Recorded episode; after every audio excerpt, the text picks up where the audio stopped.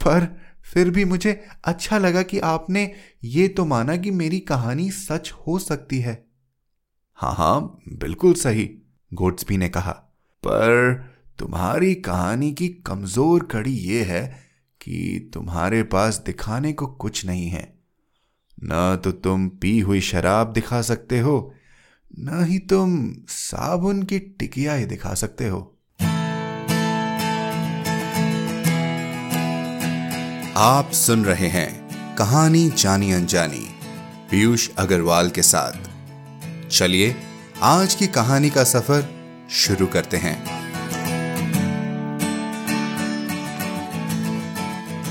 शुभ दीपावली दोस्तों, इंडी पॉडकास्टर और टीम कहानी जानी अनजानी की तरफ़ से दीपावली के पर्व पर आप सबको बहुत बहुत शुभकामनाएँ। आपका त्योहार बहुत सारी खुशियों से भरा हो और मंगलमय हो। दिवाली है रोशनी का त्योहार। दिवाली है परिवार के साथ खुशियाँ मनाने, मिठाइयाँ खाने और खूबसूरत तोहफे लेने और बांटने का त्योहार। दिवाली है अपनों का त्योहार और हम मना रहे हैं दिवाली आप सबके साथ, क्योंकि आप सब सुनने वाले हैं हमारे अपने कहानी जानी अनजानी का परिवार। जैसा कि हम हमेशा कहते आए हैं कि आप है तो कहानी जानी अनजानी है। आज जहाँ हम मेरी एक बहुत ही प्रिय कहानी के साथ दिवाली मनाएँगे, वहीं हम आप सबसे भी एक तोहफा चाहेंगे। अब चुन चुनकर खूबसूरत कहानियों का पिटारा तो हम हर हफ़्ते आपके लिए खोलते हैं। तो एक पिटारा आप भी हमारे लिए खोल दीजिए, अपने रिव्यूज़ का पिटारा। इस दिवाली दिल खोल कर बताएँ आपके किस्से। आपकी भावनाएँ और शेयर कर दीजिए एप्पल पॉडकास्ट या आपके पसंदीदा ऐप पर अपने रिव्यू को।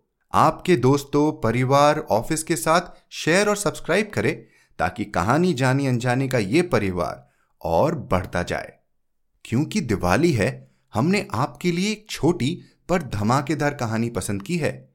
ये कहानी आपको बचपन की इंग्लिश एनसीआरटी किताब की याद दिलाएगा। आज की कहानी का नाम है डस्क जिसे लिखा है अंतर्राष्ट्रीय लेखक साकी उर्फ़ हेक्टर ह्यू मुनरो जी ने।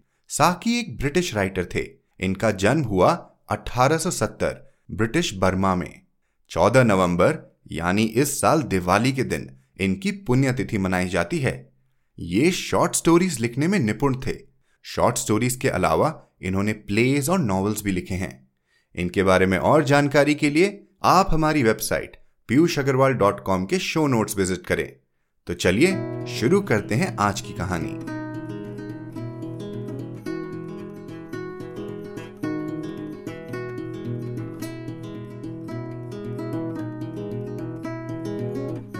डस्क साकी अनुवाद अश्विनी सिंह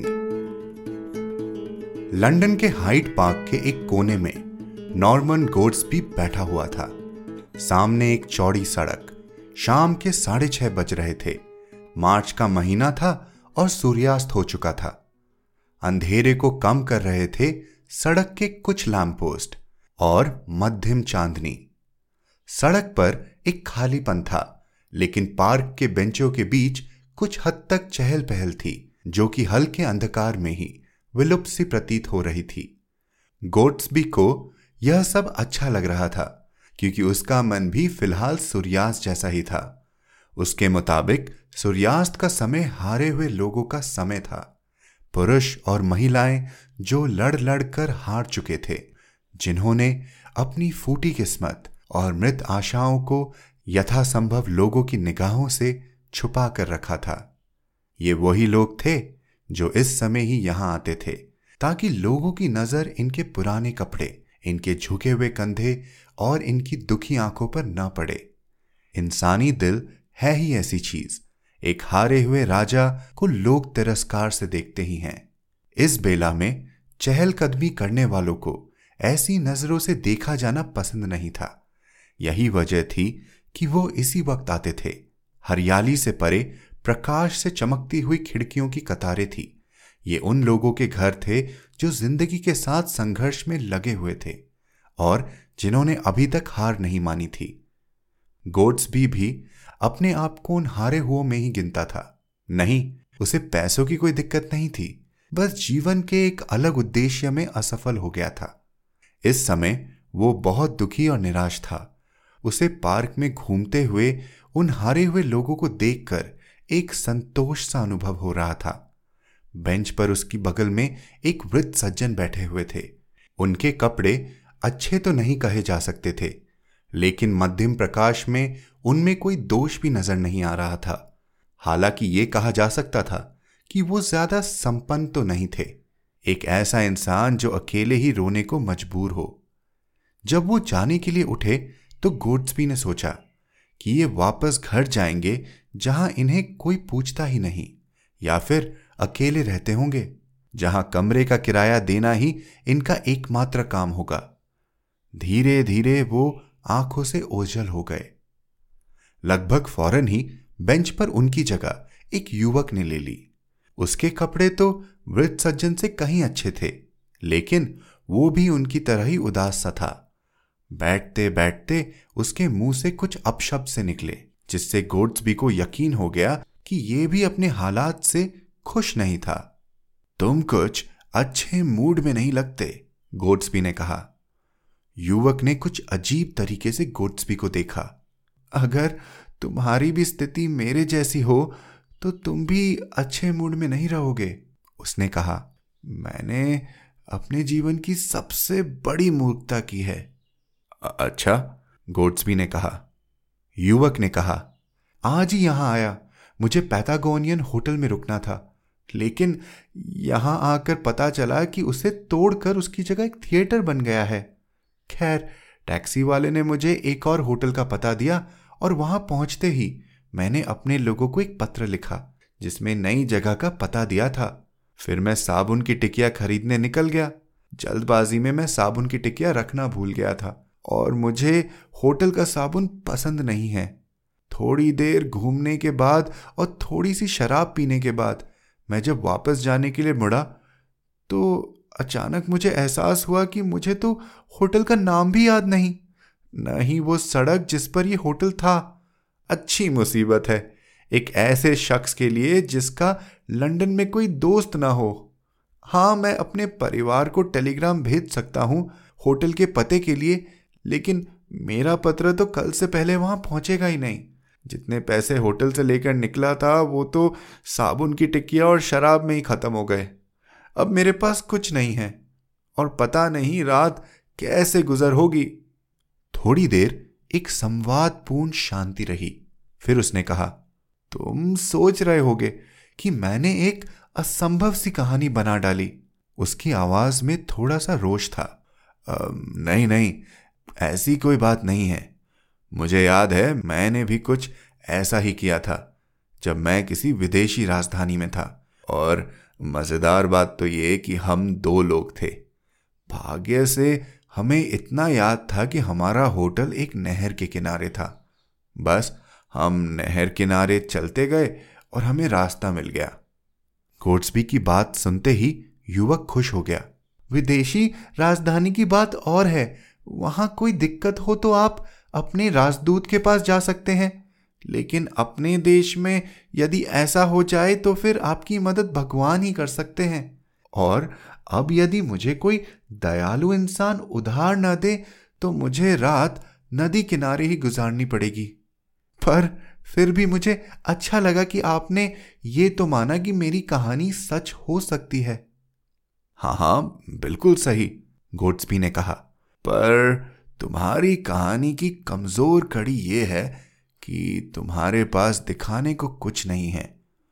न तो तुम पी हुई शराब दिखा सकते हो, न ही तुम साबुन की टिकिया ही दिखा सकते हो। युवक को जैसे झटका लगा, वो अपनी जेब टटोलने लगा और उछलकर खड़ा हो गया। मैंने साबुन की टिकिया भी गुम कर दी। तुम्हें नहीं लगता, गोड्सबी ने कहा, कि एक ही शाम होटल और साबुन की टिकिया। दोनों गुम कर देना कुछ ज़्यादा नहीं है। पर युवक ये सब सुनने के लिए नहीं रुका। सर ऊँचा किए हुए वो आगे निकल गया।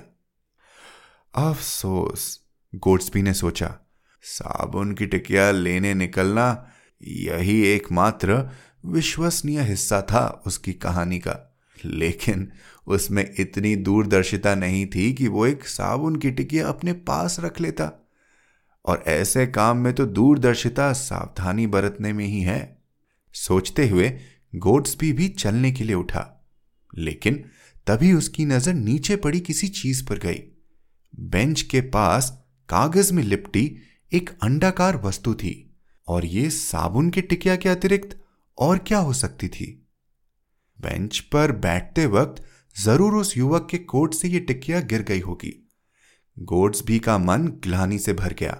वो तेज़ी से उस युवक की दिशा में चल पड़ा। अंधेरा बढ़ गया था और गोड्स भी निराश हो चुका था। तभी उसने उस युवक को एक सड़क के किनारे देखा।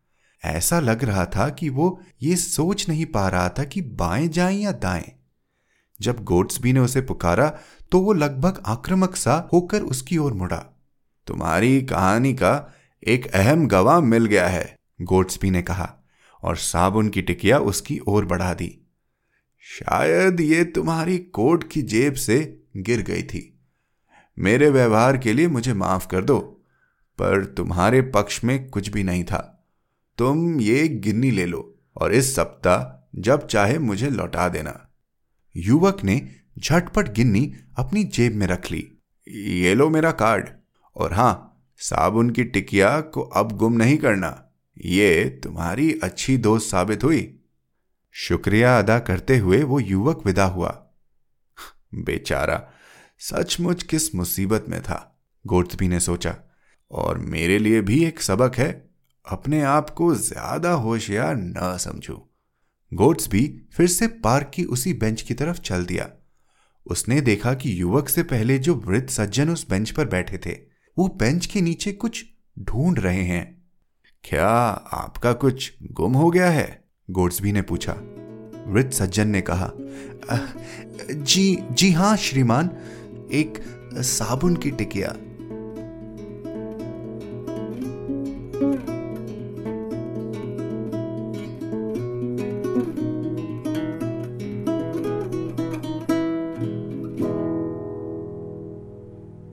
तो दोस्तों कैसी लगी आपको आज की कहानी? इस कहानी को सुन के कौन कह सकता है कि एक सदी पुरानी लिखी इस कहानी में बयां किए गए हालात आज के हालात से कुछ अलग हैं। तो जब आप कभी पार्क जाएँ तो ध्यान रखें, बेंच के नीचे पड़ी साबुन की टिकिया का। क्या आप कभी किसी नए शहर में गुम हुए हैं? या किसी ने ऐसे आपकी उदारता का फ़ायदा उठाया हो? हमें ज़रूर लिखकर बताइए hello at the rate Piyush Agrawal dot com पर। आप सबको एक बार फिर से दिवाली की हार्दिक शुभकामनाएँ। इसी नोट पर मैं आपसे विदा लेता हूँ। आप जहाँ ये कहानी सुन रहे हैं, सब्सक्राइब बटन दबाना न भूलें। यूट्यूब और फेसबुक पर भी इंडी पॉडकास्टर को सब्सक्राइब करें। और अगर आज की कहानी अच्छी लगी तो हमारा तोहफा देना न भूलिएगा। हर शुक्रवार आप तक नई कहानियाँ लाने का श्रेय मैं अपनी टीम को देना चाहूँगा। आज के एपिसोड की प्रोड्यूसर हैं देवांशी बत्रा। आप सुन रहे थे कहानी जानी अनजानी, पीयूष अग्रवाल के साथ, जो कि इंडी पॉडकास्टर की एक पेशकश है। तो हम आपसे मिलते रहेंगे हर शुक्रवार। तब तक के लिए अपना ध्यान रखिए, स्वस्थ रहिए और मुस्कुराते रहिए।